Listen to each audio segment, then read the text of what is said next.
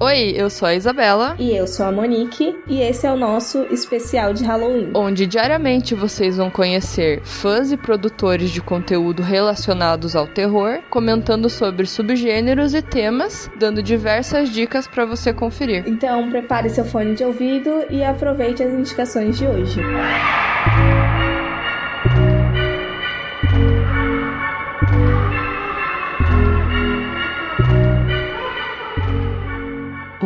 aqui é a Fernanda do Notas Expressas e eu vou falar um pouquinho sobre terror gótico. O cinema gótico ele é baseado na literatura gótica e ele tem elementos tipo castelo assombrado, melodrama, trilha sonora dramática, maldições. Um bom exemplo é o livro A Volta do Parafuso, do Henry James, que acabou se tornando um filme de 61 chamado Os Inocentes. Nele a gente tem uma babá do século XIX que vai cuidar de duas crianças em um castelo bem afastado, no meio do nada. O filme é em preto e branco e ele tem uma atmosfera bem única. O diretor, Jake Clayton, ele disse que queria criar uma atmosfera bem diferente dos filmes de terror da época. Então, no começo a gente vê tudo escuro, uma tela preta, e os primeiros 45 segundos é só uma canção infantil ao fundo, sem nada. Só quando a canção termina é que você vê os letreiros para começar o filme.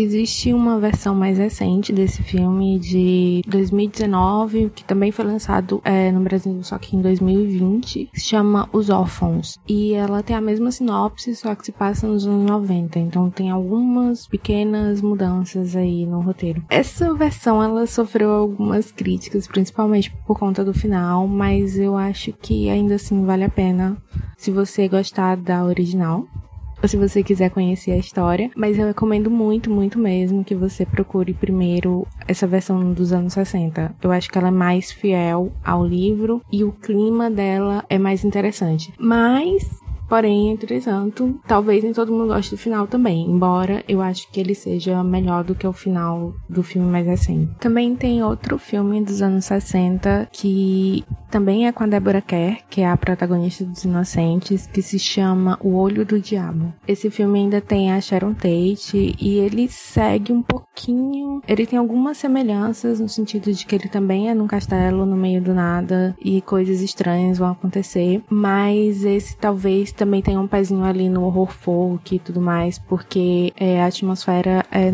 rural no sul da França. Então tem um pouco aí dessa mistura, mas eu também consideraria um horror gótico, porque ele tem os mesmos elementos. Mistério, um castelo, um melodrama. Eu prefiro não falar muita coisa para não dar spoiler, mas é um filme também bem interessante, chama O Olho do Diabo. Como o estilo começou na literatura, tem muitos clássicos, tipo o Drácula, que acabaram fazendo essa transição para o cinema também e se tornando clássico também no cinema, como é o caso da versão dos anos 30. Mas eu particularmente também gosto muito da versão do Coppola dos anos 90. É uma que tem o Gary Oldman como o Drácula e tem a Winona Ryder também. O elenco é muito bom e a direção é muito interessante e de novo vários elementos góticos, né? De castelo, monstro, é, uma trilha sonora bem marcante. No cinema mais recente dá pra citar O Orfanato, de 2007, que é um filme espanhol que se passa em um orfanato mal assombrado. Ele é muito, muito, muito bom mesmo. É um pouco esquecido às vezes, mas vale muito a pena. E A Colina Escarlate, do Guilherme Del Toro. Esse filme é muito bom. Ele foi lançado em 2015 e ele tem todos esses elementos também de castelo e tudo mais, só que aqui o diretor ele subverte um pouco as expectativas que a gente tem, principalmente porque nesse estilo se tem muita ênfase aquele terror sobrenatural. E aqui isso fica meio em aberto, assim. Além disso, você vê muito do estilo do próprio Del Toro, que tem vários efeitos práticos, é uma fotografia bem marcante, a direção de arte também é muito marcante. É um filme que vale muito a pena.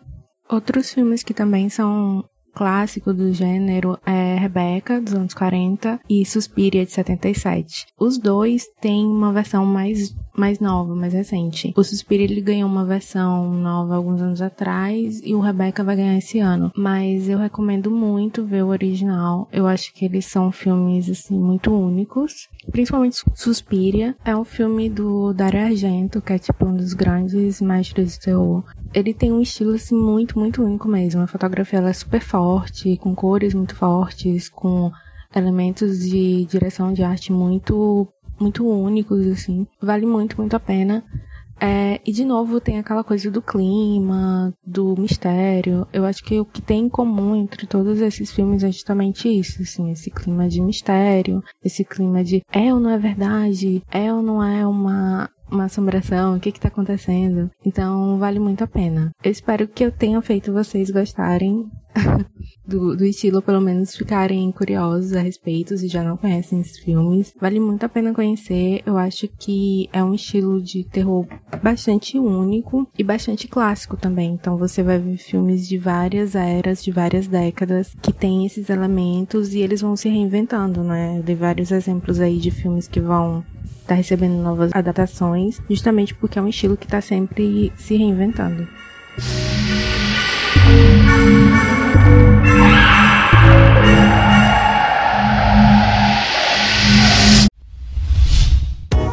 A iniciativa Podcasters Unidos foi criada com a ideia de divulgar podcasts menos conhecidos, aqueles que, apesar de undergrounds, têm muita qualidade tanto em entretenimento quanto em opinião.